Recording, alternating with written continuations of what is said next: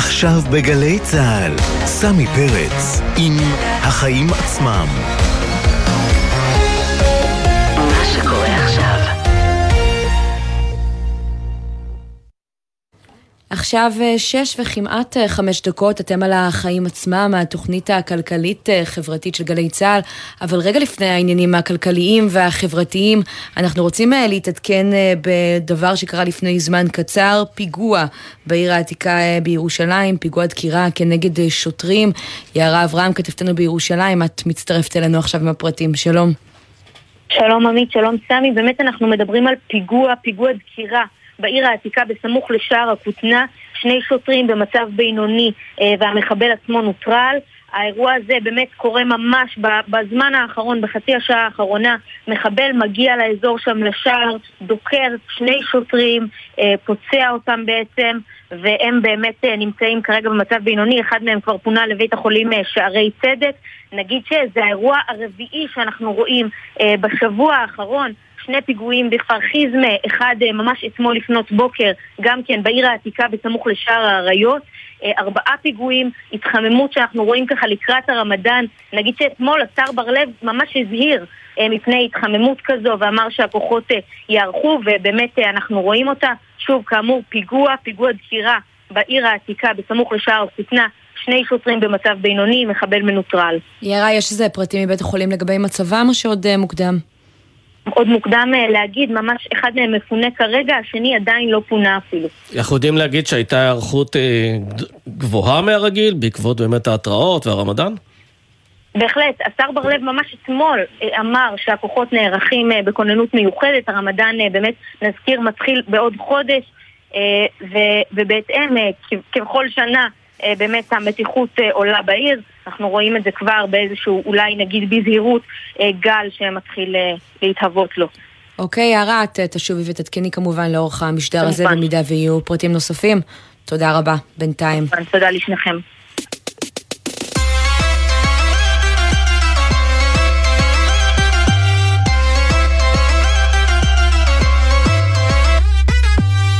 ובמעבר חד נגיד שלום לסמי פרץ שכבר שמענו כאן איתי באולפן.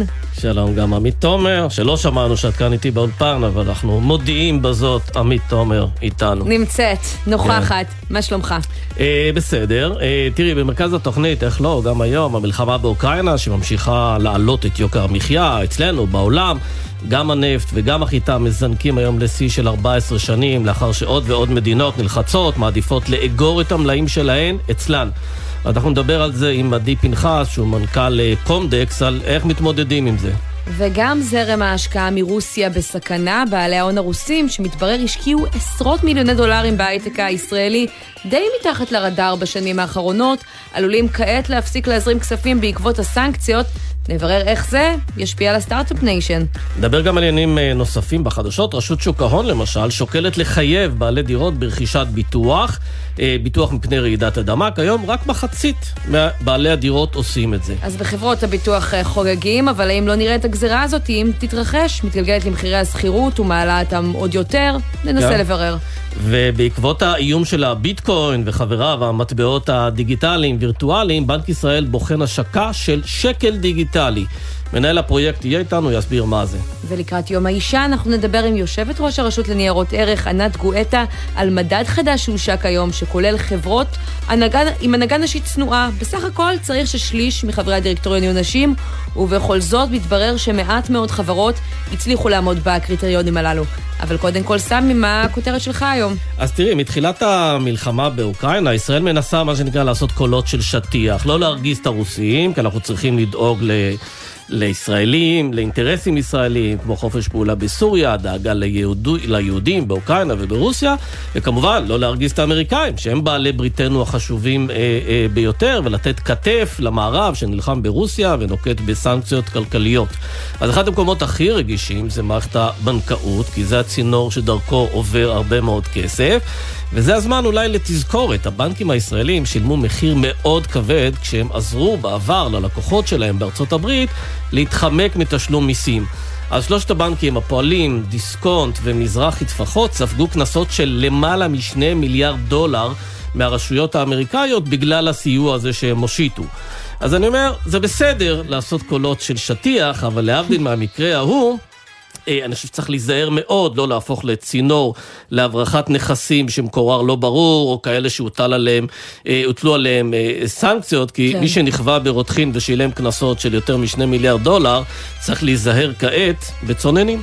והאמת שבאותו עניין מגיעה גם הכותרת שלי. שר חוץ של אוקראינה תוקף לפני זמן קצר את חברת אל על, שבעצם ממשיכה להוציא טיסות לרוסיה, נזכיר בתמיכת המדינה שאפילו נתנה לה ערבות של $2 מיליארד לשבוע הזה, כדי שתמשיך בפעילות הזאת בניגוד לרוב החברות האירופיות. והוא אומר, בזמן שהעולם מטיל עיצומים על רוסיה, יש מי שמעדיפים להרוויח כסף ספוג בדם אוקראיני. מדובר בצעד לא מוסרי ופגיעה ביחס ישראל-אוקראינה, כך הוא מצייץ בחשבון הטוויטר שלו, וגם מעלה צילום מסך שמראה שאל על אפילו עדיין מקבלת כסף במשך לסנקציות שאמורות להתממש מחשבונות בנק רוסים, כלומר גם הם יכולים לטוס איתם ולשלם. לא מדובר פה רק על הצלת ישראלים שנתקעו בחול או משהו כזה, כפי ששמענו. רק אתמול דיברנו פה עם סמנכ"ל חברת אל על, שהסביר את המהלך הזה, ושגם יש מאחוריו היגיון כלכלי וגם ביקוש מצד המדינה. הנה החיסרון של זה, ובאמת אפשר לראות איך האירוע הזה יכול אפילו להתפתח לאיזושהי תקרית דיפלומטית. כן, שאלה מעניינת, כמה זמן ישראל יכולה לשרוד במשטר כזה של סנקציות מאוד חריפות, שגם מלחמה באוקראינה מחריפה, להלך בין הטיפות, גם להצטייר כמי שמתווכת ניטרלית כזו, וגם שהחברות שלה והעסקים שלה המשיכו לתפקד כרגיל. כנראה שאי אפשר לאורך זמן לעשות את זה. כן, באופן כללי יש תחושה כזו שישראל רוקדת על שתי החתונות במשבר הזה. אז זה אפשרי לזמן קצר, אני לא יודע אם זה אפשרי לזמן ארוך. איך אומרים? ימים יגידו? ימים יגידו. טוב? נתחיל? נתחיל.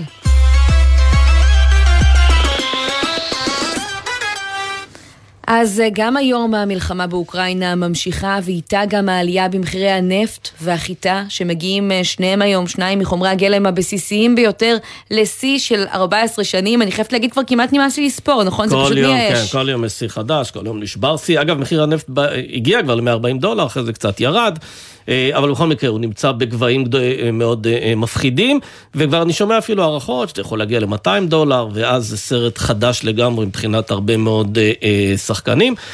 בוא נדבר עם עדי פנחס, שהוא מנכ"ל חברת הייעוץ קומדקס. שלום. ערב טוב. אז אתם מתמחים בניהול סיכונים בשוק הסחורות העולמי. טוב, אז לא חסרים לכם סיכונים לנהל בימים אלה. אכן. תוקים מתמיד. אז איך באמת מתייחסים לזה, למחירים מהסוג הזה, מחירים בגבהים האלה, כשאנחנו גם יודעים שזה לא הסוף, אנחנו לא יודעים מתי האירוע הזה יסתיים ואיך הוא יסתיים, מה עושים? כן, ללא ספק מדובר במגה אירוע, שאנחנו לא יודעים אפילו להעריך אם אנחנו נמצאים בתחילתו, אמצע או סוף האירוע, כנראה עוד רחוק מזה יסתיים, לפי כל הערכות. אני חושב שגם הקורונה וגם תחילת המלחמה ברוסיה לימדה את כולנו צניעות. הרבה הערכות היו שלא ישלשו, ועוד הרבה דיבורים כאלה ואחרים על אולי פעולה מוגבלת של פוטין. בסופו של דבר קיבלנו מלחמה הרבה יותר גדולה ממה שהערכנו, אבל אני רוצה לציין שאנחנו כבר בנובמבר, שהתחלנו לראות את התנועות של רוסיה לכיוון אוקראינה, והיו ככה הערכות ראשוניות, התרענו בפני הלקוחות שלנו גם, ללא כל קשר, חשוב לזכור שהרי מסיום הגל הראשון של הקורונה, סוף 2020, העולם התמודד עם אינפלציה, היו בעיות בשרשרת אספקה, והמחירים עלו גם ככה. כן, נדיה, אז התרעתם והקשיבו, כלומר, החברות הישראליות נערכו עם מלאים גדולים, איך זה בהשוואה למה שרואים בעולם? אכן, החברות הישראליות ברובן נערכו, גם בגלל, עוד פעם, משבר ה... שרשרת האספקה בעולם והעלייה בחומרי הגלם שהחלה עוד הרבה לפני הסיפור של רוסיה ואוקראינה. אז הם נערכו, אבל גם להערכות וגם לנושא מלאי יש יכולת מוגבלת בצורך במדינת ישראל. אנחנו מדינת יבוא ויש לנו פה, אנחנו עוסקים עם סיפור של מלאי חירום וכדומה, אז ההערכות הייתה, וחלק גדול מהחברות אכן גידרו את עצמן ונערכו עם מלאים, אבל בסופו של דבר, כשהן פוגשות מחירי חידוש, אז מחירים הרבה יותר גבוהים. גם בבוקר התבשרתי לפחות מחלק לדוגמה תחנות הקמח שחוזים עם חברות בינלאומיות גדולות פשוט בוטלו, הם הכריזו פורס מז'ור ופשוט החוזים האלה לא יכובדו. ואם מחירי החיטה היו באזור $300 לטון לפני חודש, אז אנחנו מדברים היום על מחירים של כמעט כפול. עדי, החוזים בוטלו כתוצאה ממה? המדינות מחליטות לשמור את החיטה אצלן, קרוב?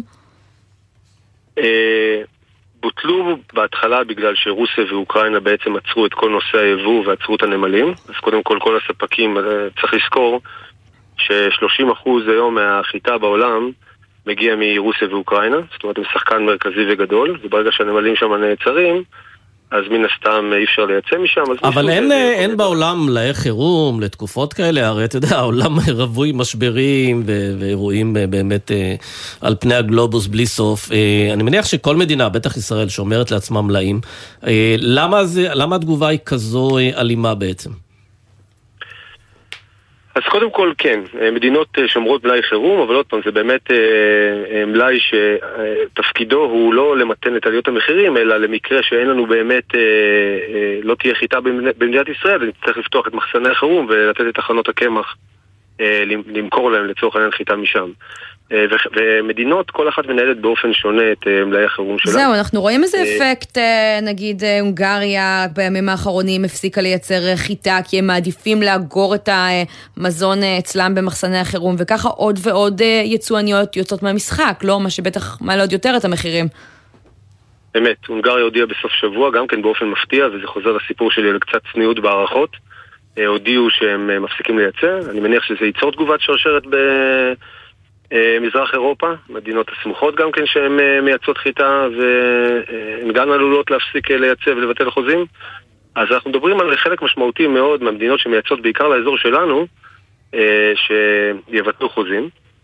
מדינת ישראל מחזיקה מלאי חירום שהוא עובד במדרג מסוים שיורד לקראת הקציר בישראל שהוא בערך במאי ויוני. כרגע על פי כל הערכות יש מלאי לחודשיים קדימה. אם המלחמה תתארך או יבטלו חוזים נוספים אנחנו עלולים להתעכל במחסור מסוים. כי מדובר במלאים שמיועדים כלומר לחיות, כלומר לבהמות, לא. בוא נבדיל. יש מלאי חירום שהוא באמת מיועד לקמח למאכל, שזה צד אחד של מלאי חירום שמדינת ישראל מנהלת, בצד השני מנהלים תבואות נוספות כמו טירס וסויה, זה מכוני התערובת הגדולים בישראל מחזיקים את המלאי הזה. כמובן שהוא משמש לתערובת להזנת בעלי חיים, והוא אחראי לכל שרשרת המזון שלנו, מהביצים, חלב. אז מלאי החיטה נועד ממש שיהיה לנו לחם לשים על השולחן במצב של קטסטרופה. נכון. אז אתה בעצם אומר, אם המלחמה הזאת היא הולכת להימשך, המלאים הולכים ומתרוקנים, ויכול להיות שלא נהיה ערוכים לזה? כבר מתחילים לדבר על תרחיש כזה? כרגע לפחות מדברים על זה שאנחנו עד אחרי פסח בסדר, זה אומר בערך חודשיים קדימה. יש... בזמן שאנחנו מדברים עוד אוניית חיטה גדולה שפורקת כרגע בנמלי ישראל, ניתן לנו עוד קצת מרווח נשימה.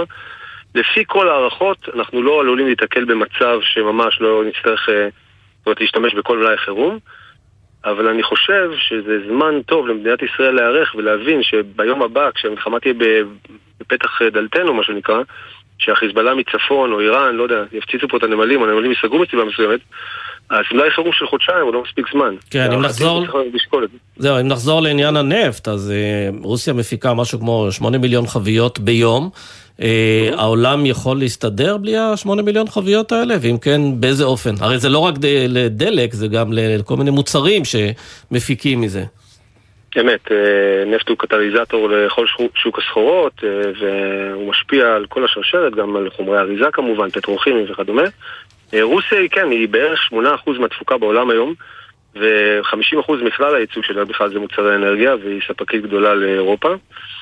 הבעיה הייתה שנכנסנו למשבר הזה, כשבעצם המפיקות הנפט הגדולות בעולם לא מצליחות לעמוד ביעדים שלהם. מחיר הנפט עלה ב-50% בשנה שעברה, זה לא כל קשר לרוסיה, הרי התחלנו אפריל, לפני שנתיים בדיוק, כשהמחירים הגיעו למחירים שליליים. טוב, זה בתחילת הקורונה, כשכל עולם התעופה הושבת לגמרי, והכלכלות הושבתו, שזה באמת היה מקרה קיצון לצד השני. אבל אתה יודע, חשבתי על זה, האם בעקבות הקורונה והירידה המאוד חדה בביקוש לנפט בתקופה הזאת, האם העולם לא למד במהלך המשבר הזה, משבר הקורונה, להסתדר עם קצת פחות נפט? אז מה שקרה זה תהליך הפוך, זאת אומרת, נגיד ביום שלפני הקורונה היה בערך 100 מיליון חביות ביום תפוקה ושימוש, פחות או יותר, פלוס מינוס עם קצת עודפים מדי פעם. הקורונה הביאה למה שנקרא הלם ביקושים, כמו שאמרת, טיסות נעצרו, מפעלים, מכוניות, כל העולם נעצר בבת אחת. הביקושים ירדו בערך ל-70 מיליון חביות ולא היה איפה לאחסן אותם. אז במצב הזה בעצם עצרו תפוקת נפט, לעצור שדה נפט הרבה יותר קל ולהחזיר אותו לשמישות, ולכן עד היום אנחנו גוררים, עוד פעם, ללא כל קשר לרוסיה ואוקראינה, את חוסר היכולת של המדינות המפיקות לעמוד ביעדים שלהם, ולכן עוד לפני רוסיה ואוקראינה היינו במחסור בערך של קרוב ל1,000,000 חביות ביום, ומחיר הנפט זינק ב-50% שנה שעברה. עכשיו שאנחנו נכנסים לדבר הזה, המנופים של המערב מוגבלים מאוד, כי גם ככה אנחנו לא מצליחים לעמוד בתפוקה, ואז בלי רוסיה, שהיום, אגב, מה שהקפיץ את הנפט ב$10 בבוקר לשיא של 14 שנים, היה העובדה שהאמריקאים שוקלים להטיל סנקציות גם על ייצוא נפט הרוסי. כן, שאין ספק שזה תהיה המכה המשמעותית ביותר שראינו עד עכשיו. לסיום, אנחנו אומנם 3 שבועות לפני עדכון המחיר הבא, אבל כמו שזה נראה כרגע, כשהמחירים ממשיכים לזנק, להערכתך, מחירי הדלק רק ימשיכו לעלות פה גם בחודש הבא? כן, כי לצערי מחיר הדלק בישראל הוא נקבע על פי נוסחה בערך ב5 ימים האחרונים של החודש, עושים איזשהו ממוצע של המחירים, ולפי זה נקבע מחיר הנפט, ואז נוספים עליו טבלו כמובן שהוא בפני עצמו מייקר את המחיר. אז כמו שזה נראה כרגע, אם המחירים ימשיכו, אז כן, אנחנו צפויים בהחלט לראות המחירים, תחנות הדלק ממשיכים להאמיר. בארצות הברית אגב, הגענו לשיא, שם המחיר של $1 לליטר הוא מאוד מאוד גבוה, רק לדובר בשיא של 14 שנה בתחנות. כן, ועדיין יותר זול מאצלנו. הרבה הרבה יותר. טוב, עדי פנחס, מנכ"ל חברת הייעוץ קומדקס, אנחנו נמשיך לעקוב, תודה רבה. תודה, עמית, תודה, סמי. גם הסטארט-אפ ניישן בסכנה, את יודעת. כן, הנה עוד אספקט שאולי לא מרגיש כאילו הוא משפיע על הכיס של כל אחד מאיתנו, אבל כן, הוא משפיע על באמת חלק בתעשייה שהוא מאוד משמעותי היום. נזכיר, השנה האחרונה הייתה שנת צי להייטק בגיוסים. $25 מיליארד. האמת שרובו מגיע בבית מארצות הברית, אבל בעשור האחרון נכנסו גם סינים, גם רוסים. אנחנו יודעים שהאמריקאים לא אוהבים שאנחנו עושים עסקים עם סינים, עכשיו הם גם לא אוהבים שאנחנו עושים עסקים עם רוסים. אז בואו נראה מה ההשפעות של זה על עולם ההייטק הישראלי. איתנו אסף גלעד מגלובס, שלום. אהלן, ערב טוב. אז מה? אז חברות ההייטק קצת מתחילות בלחץ, קרנות ההון סיכון בלחץ, יהיה פחות זרימה של כסף שזרם לפה בשנים האחרונות? כן, חד משמעית. צריך גם להגיד שהיה כבר צמצום של השקעות הרוסיות בישראל ככה בשנים שמאז הפלישה לקרים, ובכלל מאז חקיקה רבה שהוכנסה בתחום הלבנת ההון, וירידה בתמריצים של רוסים להשקיע מעבר לרוסיה, מחוץ לרוסיה, זה ירידה לדרגת שאנחנו רואים פה בשנים האחרונות, אבל ללא ספק מה שקורה עכשיו, זאת אולי מיטת הנשיקה של ההשקעות הרוסיות, בכלל, בכל התעשייה שהיא פונה נניח לשוק האמריקאי. שזה קצת מפתיע באספקט הישראלי, כי אנחנו כן ראינו בשבועות האחרונים שיש כל מיני אוליגרכים רוסים, שדווקא בתקופה הזאת מנסים לתת כל מיני תרומות לישראל, השקעות כאלה ואחרות, ודווקא אצלנו ככה קיבלו את זה יותר בזרועות פתוחות מבמדינות אחרות. נכון, אבל כמו שאמרתי קודם, ההבדל המרכזי אולי בין עולם העמותות ועולם הארגונים הישראלים, ההייטק הישראלי הוא צופה פני ארצות הברית, הוא תעשייה שבסופו של דבר מאוד מאוד נשענת גם על השוק האמריקאי, וגם משפטית, החברות האלה בסוף רשומות בארצות הברית, רשומות בדלאוור. צריך להבין, אם אתה חברה ישראלית שרשומה בארצות הברית, ויש לך משקיע שיש כנגדו סנקציות, אתה לא יכול להעביר לו כסף. אז זהו, זה העניין, המשקיעים הרוסים שפועלים כאן, אם כבר אפשר לקרוא להם 1/2 או 3/4 מערביים, כי הם מקימים פעוליות, אם זה בלונדון, אם זה במקלטי מס למיניהם, והשאלה אם זה מספיק כדי להימלט מהזרוע הארוכה של הרשויות בארצות הברית. אז כנראה שלא, אנחנו כבר יודעים, כמו שדיווחנו היום, שכבר בנקים בארצות הברית שלחו אזהרות לחברות ישראליות, לקרנות סיכון ישראליות, להתחיל לבדוק כל דולר שיש בחשבונות הבנק האמריקאים של אותן חברות, מספיק שיש אפילו איזשהו נגיד $1,000,000 ממקור רוסי, אבל אנחנו לא יודעים לזהות מי הוא, יכולה להיות חסימה של החשבון. זה עדיין לא סנקציות, אבל אלה ממש אזהרות חמורות שכבר שומעים בתעשייה. אנחנו שומעים על חברי בורד ילידי רוסיה שכבר מתחילים לחשוב על להחליף אותם בדירקטוריונים של חברות הייטק ישראליות. זאת אומרת, זה כבר קורה, כבר מתכוננים לסנקציות האלה, וצריך גם להגיד, גם אם לא כל המשקיעים האלה, ובאמת רובם הם לא תחת הסנקציות, מיעוטם תחת הסנקציות. כן. אבל גם אז חייבים לנקוט משנה זהירות. אנחנו יודעים אבל על כאלה שהם באמת ברשימה השחורה, אוליגרכים ספציפיים שמושקעים כאן ונמנים על הרשימה השחורה של ארצות הברית? אוליגרכים פחות, בואו ניקח דוגמה את סברבנק, שזה הבנק הרוסי שהיה הראשון להיכנס לרשימת הסנקציות, ממש בימים הראשונים של המלחמה. אז סופרבנק למשל משקיעה מאוד גדולה בהייטק, יש לה כמה חברות פורטפוליו בישראל, כמה קרנות הון סיכון שמשקיעה בהן בישראל. אז אסף, אתה בדקת היום עם כל קרנות הון סיכון בעצם מה ההשלכות של הדבר הזה עליהן. מי אתה צופה שיהיו הנפגעות העיקריות מזה, ולאיזה תחומים אולי בתוך ההייטק, בתוך הסטארט-אפים, אנחנו יודעים להגיד, זה צפוי להתגלגל? הוא קשה לומר, אבל צריך להבין שפחות בהשקעה ישירה של אוליגרכים או קרנות רוסיות בחברות ישראליות, זה בעיקר השקעה, צריך להבין איך זה עובד, ההשקעות האלה מגיעות לקרנות הון סיכון ישראליות או אירופאיות, כביכול תחת מנהלים שמנהלים אירופאים או מנהלים ישראלים, ולא תמיד אנחנו, הציבור, יודעים מזה, או אותם חברות פורטפוליו יודעות מזה. בדרך כלל, בדרך לבדיקת הנאותות, החברות האלה מבררות, וזה מתברר להם, ויכול להיות שהם באמת מוצגים להם כל מיני מסמכים, שמנסים ככה להרגיע אותם ולהגיד, בסופו של דבר, הקרנות האלה, הרוסיות, נניח מנהלות כסף בארצות הברית, או באיי קיימן, אז יהיה בסדר. אבל כן, גם השותפים האלה, באותם קרנות, נניח השותפים הישראלים או האירופאים, התחילו לשים לב לדברים האלה, ואני חושב שהיום תהיה להם פחות יכולת לגייס כסף ממשקיעים רוסיים, כמו שאמרתי בהתחלה. אגב, אם זה לא רוסים, אז מי זה יהיה עכשיו? לא רוסים, לא סינים, אז מי הטרנד הבא של משקיעים? או שחוזרים רק לאמריקאים וזהו? איחוד האמירויות, ללא כל ספק. כן. תכלס. נשמע הגיוני. אסף גלעד מגלובס, תודה רבה. תודה רבה, יום טוב.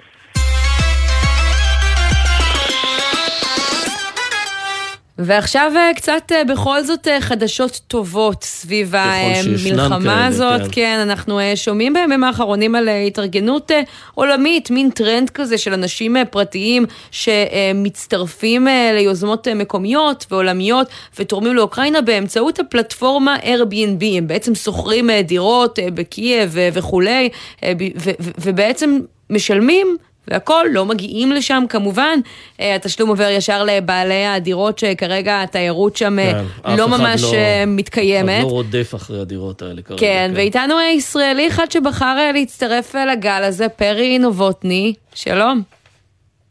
שלום, ערב טוב, שמח להיות האייטם האופטימי בתוכנית.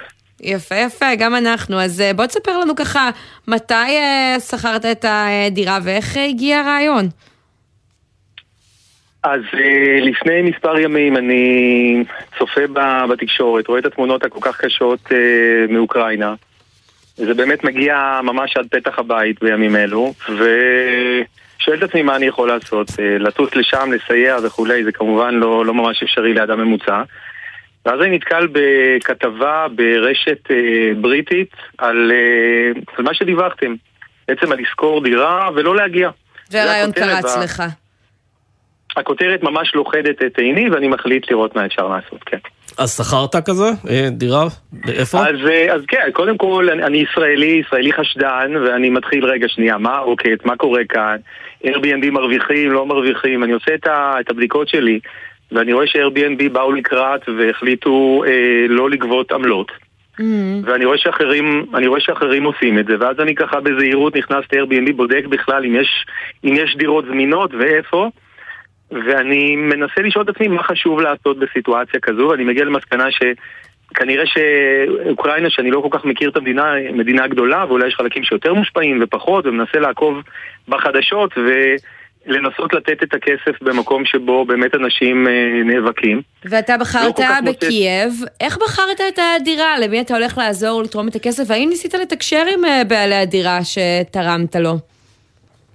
אז זהו, באזורים אחרים לא כל כך מצאתי.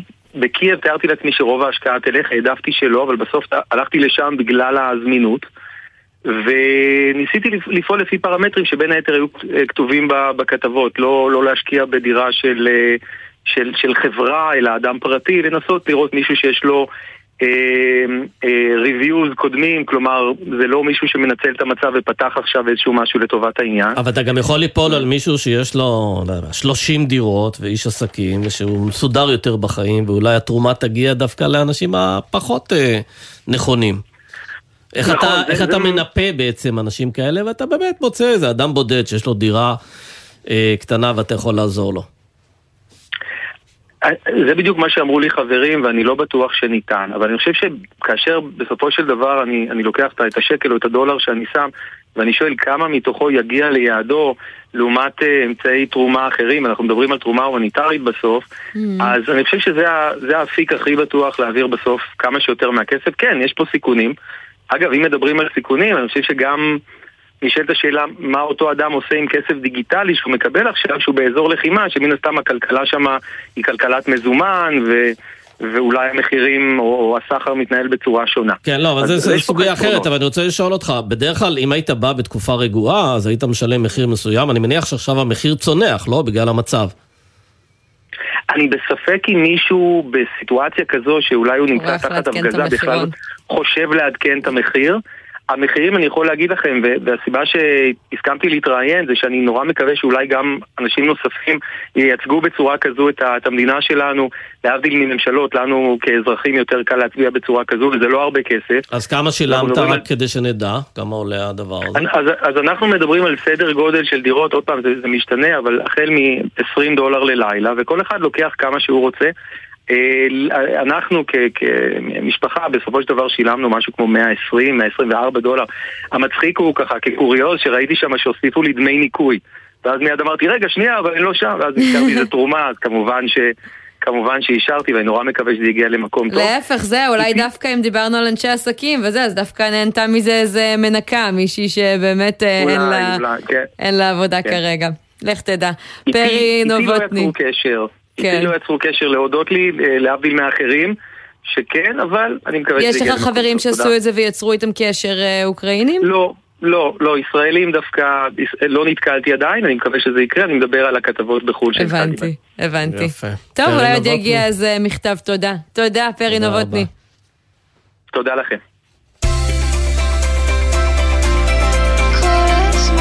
גלי צהל, יותר מ-70 שנות שידור ציבורי.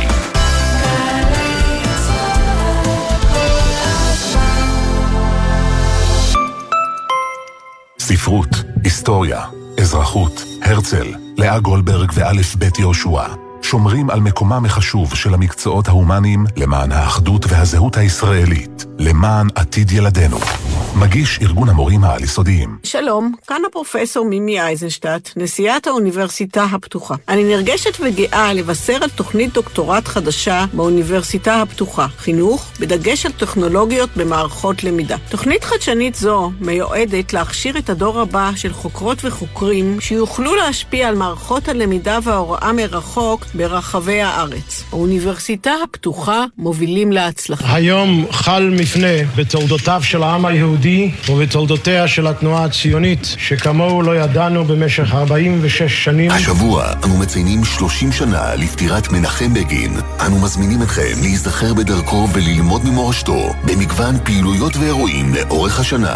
השבוע הסיורים במוזיאון בגין בכניסה חופשית בתיאום מראש. מרכז מורשת מנחם בגין, הדרך שלו, המסע שלנו. פרטים באתר מרכז בגין או בפייסבוק. עמיתי מועדון חבר, מותגי הרכב של לובינסקי, פז'ור, סיטרואן, אופל ו-MG בהטבות מיוחדות בשבילכם עד 8 באפריל. לפרטים כוכבית 4989 או באתר מועדון חבר. חבר זה הכל בשבילך.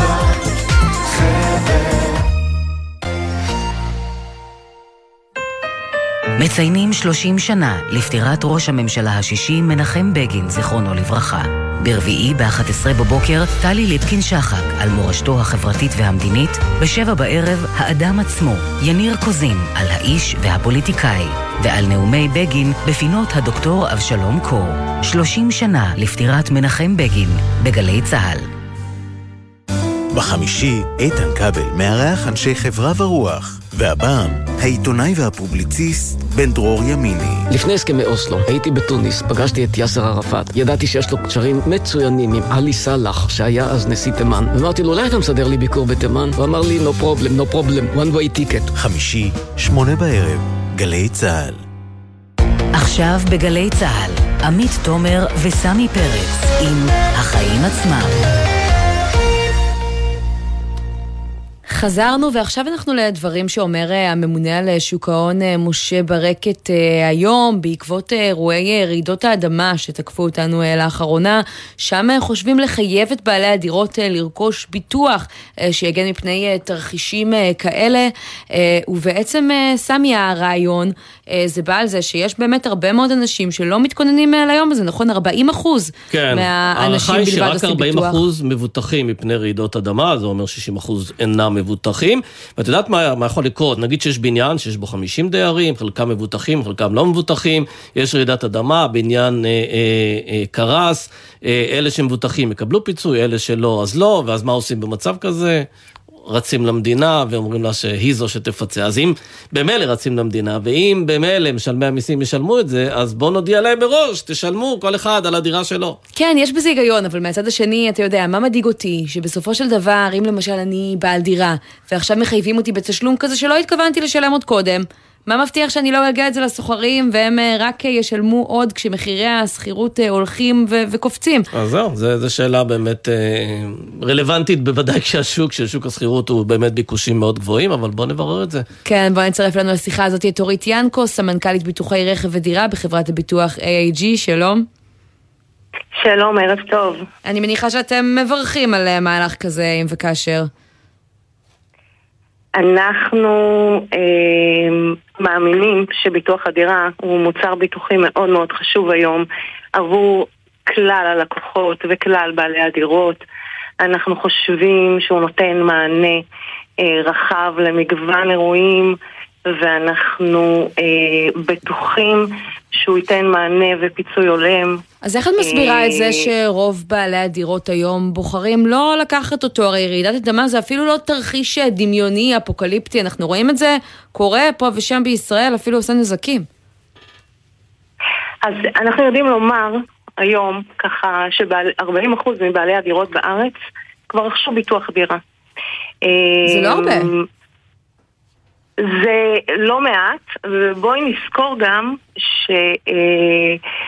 שהיום כל נוטלי המשכנתאות מחויבים על ידי הבנק לרכוש ביטוח. אז 40% זה בניקוי אלה שיש להם משכנתה, ששם הבנק חייב אותם לעשות ביטוח מבנה? ביטוח דירה, ביטוח מבנה כולל רעידת אדמה. כן. מצד שני, אני חושב על זה, סתח לזה ענף מאוד רווחי לחברות הביטוח, כי הרבה מאוד שנים אנחנו משלמים וקונים ביטוח נגד רעידת אדמה, אבל תכלס רעידת אדמה אמיתית שחרבה בניינים, לא היו כאן 100 שנה. זה פחות או יותר סדר גודל, ואנחנו רואים מקרים שהיו בשנה האחרונה, אומנם קלים של רעידת אדמה, 3 ו4 מקרים אחרונים בשלושה חודשים האחרונים, אבל אנחנו בהחלט יודעים לומר שביטוח הדירה זה אחד המוצרים החשובים שצרכן יכול לקנות בישראל, בטח ובטח כנגד מקרה קטסטרופה. הרציונל שעומד מאחורי ההחלטה היא כשתקרה כאן מקרה ואלפי אם לא עשרות אלפי בניינים ייהרסו, ובסופו של יום הדירה שלנו היא הדבר העיקרי והחשוב ביותר, והנכס המשמעותי שיש לרוב האוכלוסייה היום בארץ, יהיה לה כיסוי ופיצוי הולם. כן, השאלה אבל תגידי, האם אפשר לייצר מנגנון שבעצם גורם לכך שהכספים שאנחנו משלמים עבור ביטוחי דירה יצטברו בחברות הביטוח או באיזושהי קרן מיוחדת לרעידות אדמה? כי בסך הכל אם אני קניתי ביטוח רעידות אדמה השנה ולא הייתה רעידת אדמה, אז בעצם הכסף הלך לרווחיות של חברות הביטוח, חלקות דיבידנד, זה לא כסף שנשמר ליום צרה. אז כשאתה רוכש ביטוח למבנה, הוא לא מכסה רק רעידת אדמה, הוא מכסה בין היתר גם רעידת אדמה. זה כיסוי שאתה יכול לבחור גם להוריד אותו, אבל הוא כיסוי מאוד מאוד חשוב. זה אותו ביטוח אגב גם להפגעי מזג האוויר, כי זה עוד משהו שראינו שבאמת גרם הרבה נזקים בשנים האחרונות. נכון, נכון, נכון. אז הכיסויים שמכוסים תחת כיסוי הדירה זה גם נזקי מים שיש בדירה, גם נזקי שריפות, גם גנבות ופריצות. זאת אומרת, לא רק כיסוי רעידת אדמה. כן, והשאלה, מי צריך להוביל את זה? האם זה צריך להיות במסגרת חברות הביטוח, או שראוי שהמדינה, מאחר והמדינה, בדרך כלל כשיש קטסטרופה, המדינה היא זה שמממנת כל מיני דברים, או לפחות זו שעומדת בלחץ הציבורי, יכול להיות שצריך לעשות קרן מדינתית, כמו נגיד מס רכוש כזה? אז לגמרי. אנחנו יודעים להגיד היום שכיסוי כנגד רעידת אדמה הוא כלול בפוליסת הביטוח דירה התקנית, אבל בניגוד לנזקי מלחמה ופעולות איבה ונזקי טרור, המדינה לא מחויבת היום לפצות את האזרחים במקרה של רעידת אדמה. ולכן הפתרון היום שקיים לצרכנים הוא ביטוח פרטי. תגידי, אין חשש של מה דבר כזה יעשה, זה אמנם פחות במגרש של חברות הביטוח, אבל למחירי הדיור, שהרי אני מניחה שמי שהיום בוחר לא לרכוש ביטוח, זה כדי לחסוך עלויות, גם לסוחרים שלו אולי. אז גם פה חשוב לי להגיד, שמו היום ביטוחי הרכב, על רכב שעולה כ100,000 שקלים, אנחנו משלמים אלפי שקלים בשנה, בעד ביטוח הרכב, בעוד שביטוח למבנה הדירה עולה מאות שקלים בשנה. הסכומים הם לא... אז אם זה כל כך פעוט, אני שוב חוזרת לשאלה, איך כל כך הרבה אנשים בוחרים לא לעשות את זה? אנחנו רואים שחברות הביטוח יודעות להציע ביטוחים, לשווק אותם, לספר על התנאים הטובים. אם התנאים באמת כל כך טובים, ובעיקר אם זה הנכס הכי חשוב של כל אדם, דירה שלו. איך את מסבירה את זה בתור מי שמתעסקת בזה? שאלה מצוינת. אני יכולה להגיד לכם שזה הרבה עניין של מודעות, אני יכולה להגיד לכם שזה הרבה עניין של הבנה של הצורך, אנחנו רואים את זה, ולמרות שמדובר במוצר מאוד מאוד חשוב, היום הוא מאוד נגיש, מדובר בפוליסה תקנית שבבסיסה נקבעה על ידי המפקח על הביטוח. אנחנו רואים ש40% מבעלי הדירות ונוטלי המשכנתאות יחד רוכשים ביטוח דירה, אבל אני מסכימה איתכם לגמרי שזה לא מספיק. אחוזים צריכים להיות גבוהים יותר. אורית ינקו, סמנכ"לית ביטוח רכב ודירה ב-AIG, תודה רבה. תודה רבה לכם חברים, ערב טוב. עמית, יש לך בשבילי איזה שקל? בדיוק במקרה הכינותי מראש, הנה, תראה. אתה שומע את זה דרך המיקרופון, וואו. אולי יש לך שקל דיגיטלי בשבילי? זה עדיין לא. אין עדיין, טוב, האמת שאין. האמת שאני גם לא משקיעה לצערי במטבעות דיגיטליים באופן כללי, זה פשוט מסובך מדי. מסובך, אז למי שזה מסובך, מסתבר שגם בנקים מרכזיים מתלבטים בשאלה, האם הם צריכים להנפיק בעצמם כסף דיגיטלי, ובבנק ישראל הקימו איזשהו צוות שישב על העניין הזה בחודשים האחרונים, בחרד את כל ההשלכות ואת כל הסיכונים ואת כל הסיכויים, ולא הגיע למסקנה שזה מה שצריך לעשות, אלא בסך הכל הכין תשתית לקראת העניין הזה. אנחנו רוצים לדבר עם מנהל הפרויקט, יואב סופר. ערב טוב. ערב טוב, היי סמי, היי עמית. אז תסביר לנו קודם כל, מה זה שקל דיגיטלי? בסדר גמור, אני רק אגיד קודם להעמיד שגם אני לא משקיע במטבעות דיגיטליים, אבל אם יהיה שקל דיגיטלי אני רוצה להבטיח שהשימוש בו יהיה פשוט לכל אחד, לא רק לך שאתה, אני מניח ככה בן אדם דיגיטלי. ובכל זאת החלטתם שעדיין כרגע זה לא יקרה? דרך אגב, עוד לא החלטנו, כמו כל המדינות המפותחות, עוד לא קיבלנו החלטה בנושא, אנחנו חושבים שזה נושא שצריך ללמוד אותו לעומק, יש לו הרבה מאוד השלכות והרבה מאוד היבטים, פרסמנו מסמך מאוד ארוך, שני מסמכים יחסית ארוכים שכבר עוסקים בנושא, ואנחנו נמשיך לבדוק, ואנחנו בעצם בונים מה שאנחנו מכנים תוכנית פעולה, למצב שבו במידה ונגיע למסקנה שהצורך בשל, אנחנו כבר נהיה ערוכים. אבל סמי שאל אותי לפני רגע, מה זה בעצם שקל דיגיטלי? ומישהו האמת שאל אותי היום, אני לא מבין, הרי גם השקלים שלי בחשבון הבנקים דיגיטליים. אז זה נכון. אם נחשוב על זה, לנו הציבור בעצם יש שני סוגים עיקריים של כסף שנגישים לנו. הכסף בחשבון הבנק, שהוא אומנם דיגיטלי, אבל הוא התחייבות של הבנק המסחרי כלפינו. כלומר, אנחנו יכולים למשוך אותו ולהפוך אותו לכסף גשמי. יש לנו, נכון, אנחנו יכולים למשוך אותו ולהפוך אותו לכסף שהוא במימד הפיזי או גשמי, כמו שאת אומרת, אבל הוא גם התחייבות של הבנק המרכזי כלפינו. זאת אומרת, אם אנחנו רוצים היום להשתמש בכסף שהוא התחייבות של בנק ישראל ולא התחייבות של בנק מסחרי, הדרך היחידה שלנו לעשות את זה היא באופן פיזי. אז מה זה השקל הדיגיטלי החדש? יפה. אז השקל הדיגיטלי, אנחנו מכנים אותו, נתנו לו איזה כינוי בביניים כזה שקד. השקל הדיגיטלי בעצם, אם הוא יונפק, הוא יהיה אפשרות בשביל הציבור לשלם בכסף שבנק ישראל ינפיק, אבל באופן דיגיטלי. ולמה זה חשוב? בוודאי תשאלו, כי בעצם מה רע למעשה באפשרויות שיש לנו היום? באמת האפשרויות שיש לנו היום הן לא רעות, כן? הן בסך הכל נותנות לנו שימושים די טובים. אבל...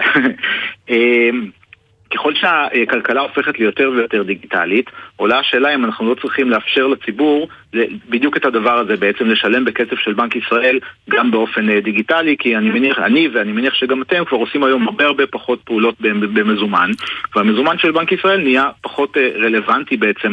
זהו, אבל יואב, יש פה, תקן אותי אם אני טועה, גם עניין פרקטי, כלומר, ייתכן שהבנקים הם לא יצטרכו להתעסק בכסף ויוכלו לתת לנו ככה רק את העניין הדיגיטלי, הם ייתנו יותר ריבית עבור פקדונות, ישלמו לנו עבור יתרות זכות, נכון? כלומר, זה יכול להשפיע לנו גם על הכיס ולא רק על איך נשלם. הייתי אומר שזה יכול לבוא לכיוון של מה שאמרת מצד הבנקים, דווקא מהכיוון של התחרות שהשקל הדיגיטלי למעשה יעמיד. כי המזומן של בנק ישראל לאורך ההיסטוריה תמיד העמיד איזושהי אלטרנטיבה תחרותית לאמצעי התשלום של הבנקים. ושוב, ככל שעוברים לממד הדיגיטלי, ככה צריך לשמר אולי את התחרות הזו גם באמצעות הכסף הדיגיטלי של בנק ישראל. האם כך, אז למה לא לקדם את זה? כלומר, זה נשמע לי כמו בשורה צרכנית לא רעה, שהבנקים יתחילו קצת יותר לחזר אחרינו ולשלם לנו יותר על יתרות הזכות ועל פקדונות.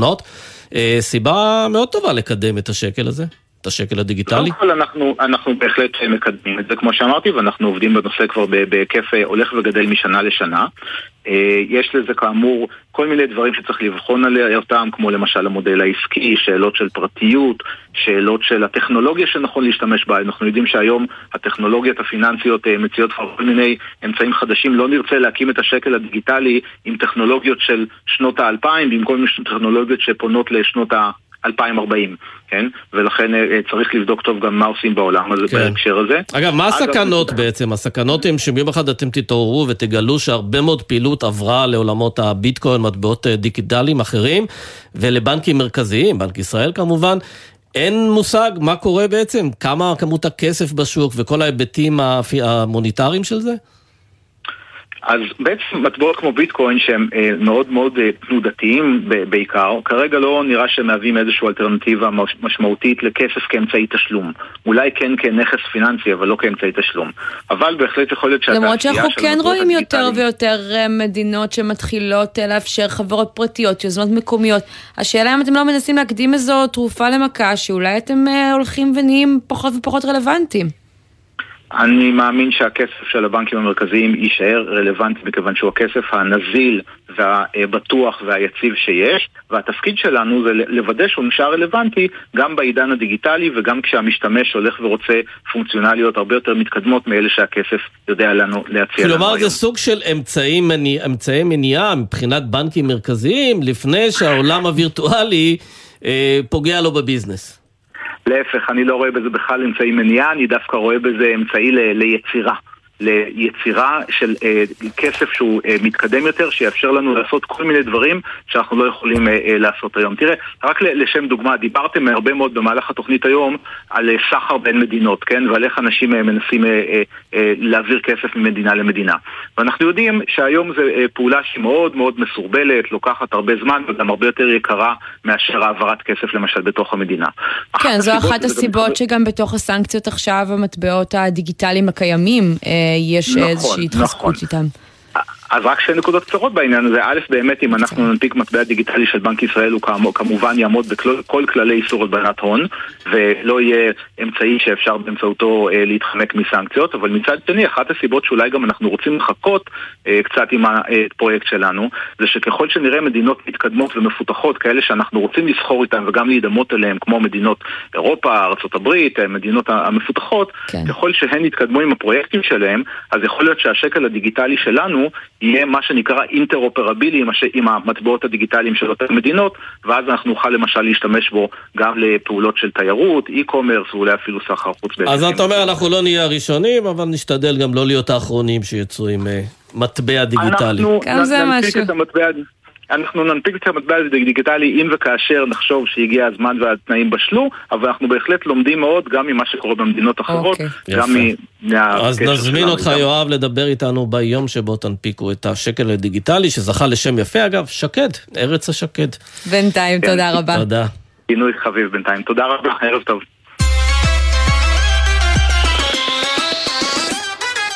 יום האישה חל מחר, סמי, והיום השיקו מדד חדש בשם הנהגה נשית, שכולל חברות ששיעור הייצוג הנשי שלהם בדירקטוריון הוא לא פוחת מ-35%, כן, אפילו לא מגדילים שם ציפיות ומייחלים לשוויון מלא, מוכנים להסתפק בייצוג הזה של שליש. אתה רוצה לנחש כמה חברות עונות על הקריטריון הזה?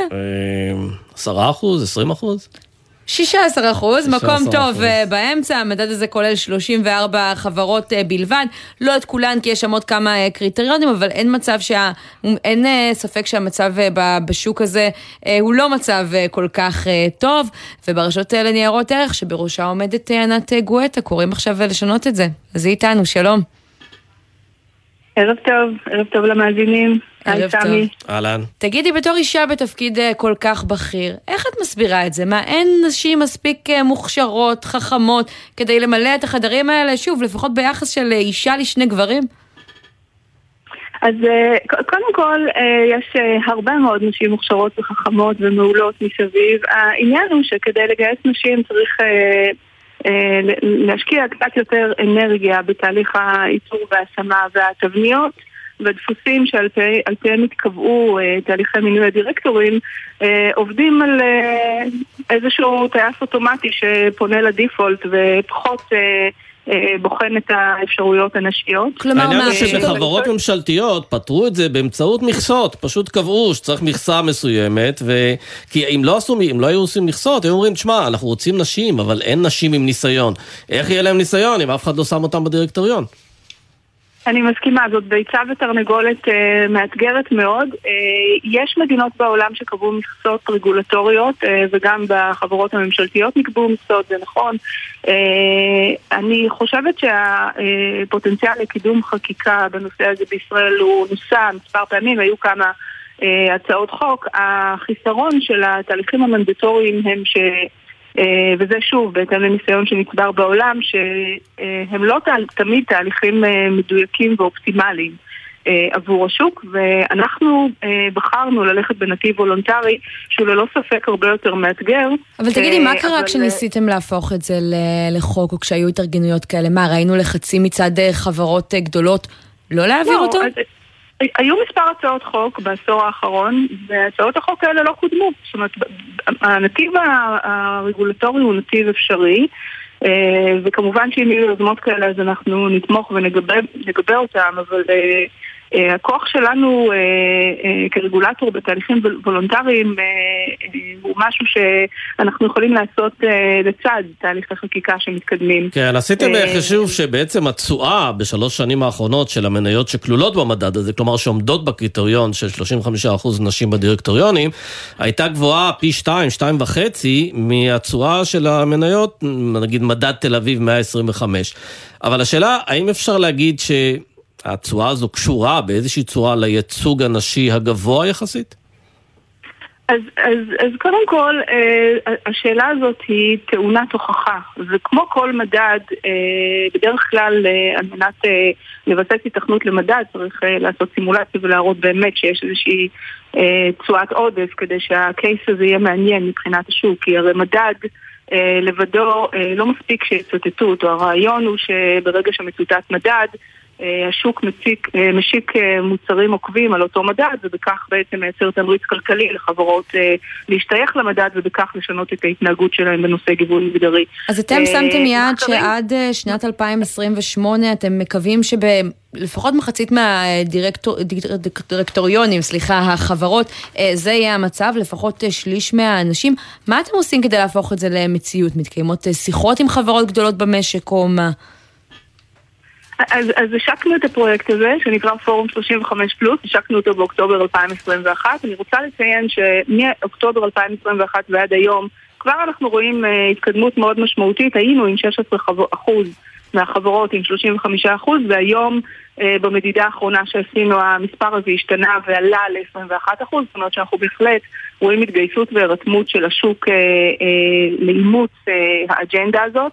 מה שהפורום עושה הוא קודם כל קורא למשתתפים מקרב שוק ההון ומקרב הגופים שרשות ניירות ערך מפקחת עליהם, להצטרף לפורום ולהתחייב ליעדי הפורום שהם לפחות 35% נשים עד סוף שנת 2022, כשבסוף שנת 2022 אנחנו נקבע יעדים לשנה קדימה, אנחנו נתקדם צעד צעד, תוך כדי שאנחנו מראים שיפור. הכלי המרכזי שמשתמש בו בעבודת הפורום, מעבר למפגשים ושיתוף במידע, יהיה כלי השקיפות, שהוא הכלי החזק של רשות ניירות ערך.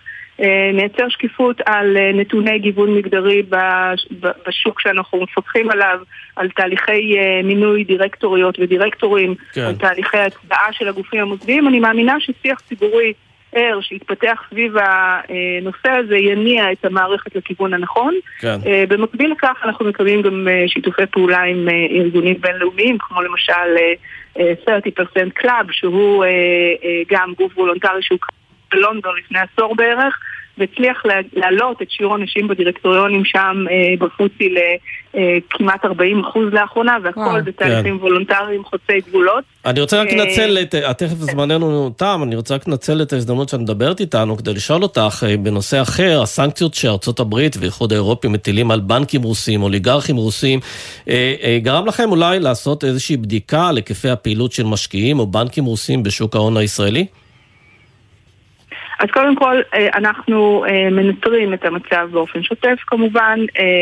נכון להיום, ההשפעה שהאירוע הזה מקרין על שוק ההון, על חברות ציבוריות ופעילות של משקיעים, כמו שאתם רואים, גם בפעילות השחקנים בשוק, היא מינורית.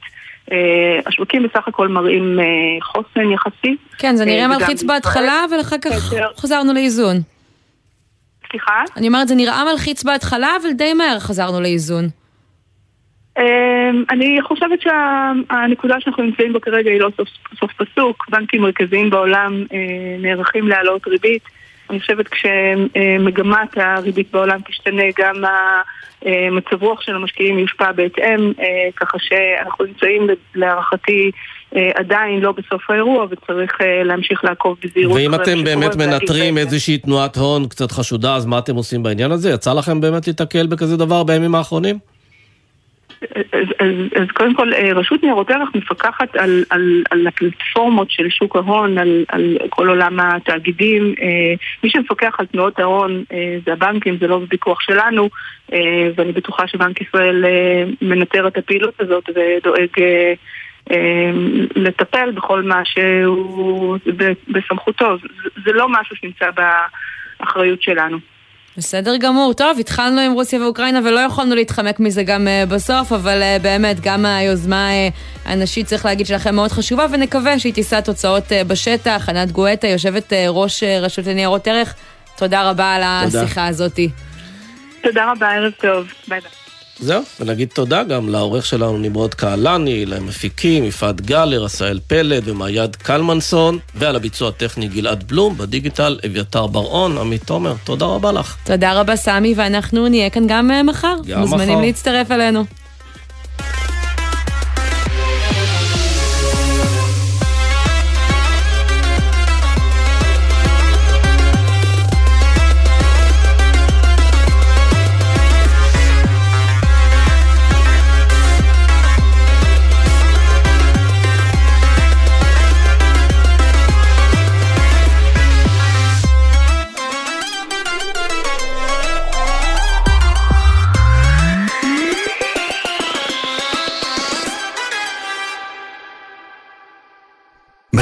דלתות חמדיה, המשווקת דלתות לבית בטכנולוגיית אולטרה קווייט לבידוד רעשים. בחסות A, סמצייה מבצע ללא מע"מ על ברזים מבית סגיב, עם אחריות הזורמת איתכם ל5 שנים עד הבית, בסניפים ובאתר A. בחסות חברת לבנת פורן, המציעה סיוע של צוות רופאים ומומחים גם בתביעות סיוד מול חברות הביטוח, כוכבית 2468. לבנת פורן.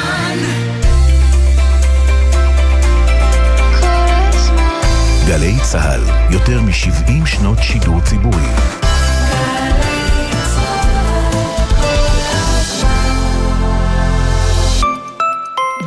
שבוע טעימות לתואר ראשון ושני בסמינר הקיבוצים. לראשונה במכללה, נכנסים לשיעור, מתנסים, ורק אחר כך נרשמים. מ-20 עד 24 במרס. לפרטים, התקשרו כוכבית 8085. סמינר הקיבוצים, המכללה המובילה לחינוך ולאומנויות בישראל.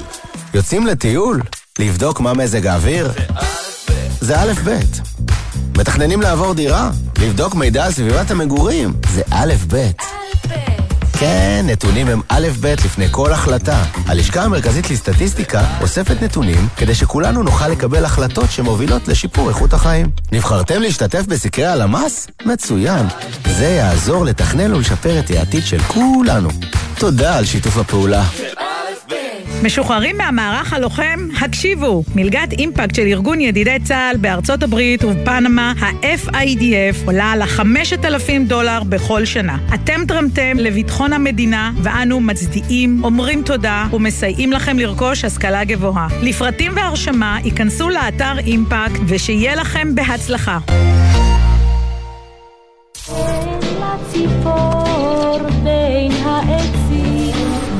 מה באמת עושות האיילות בלילות? באיזו טיסה הגיעו ארצה היחמורים? מה באמת עושים יעלים במגבונים? ומה מחפש טן בקומה ה-15? איזו מקלה! גלי צהל ורשות הטבע והגנים מכניסים אתכם לסבך המקומי בהסקט חדש לאוהבי חיות, טבע ובני אדם. הסקט ארץ ישראלי מצוי בכל זמן שתרצו באתר וביישומון גלי צהל ובכל מקום שבו אתם מאזינים להסקטים שלכם. מיד אחרי החדשות, רן יבנאי.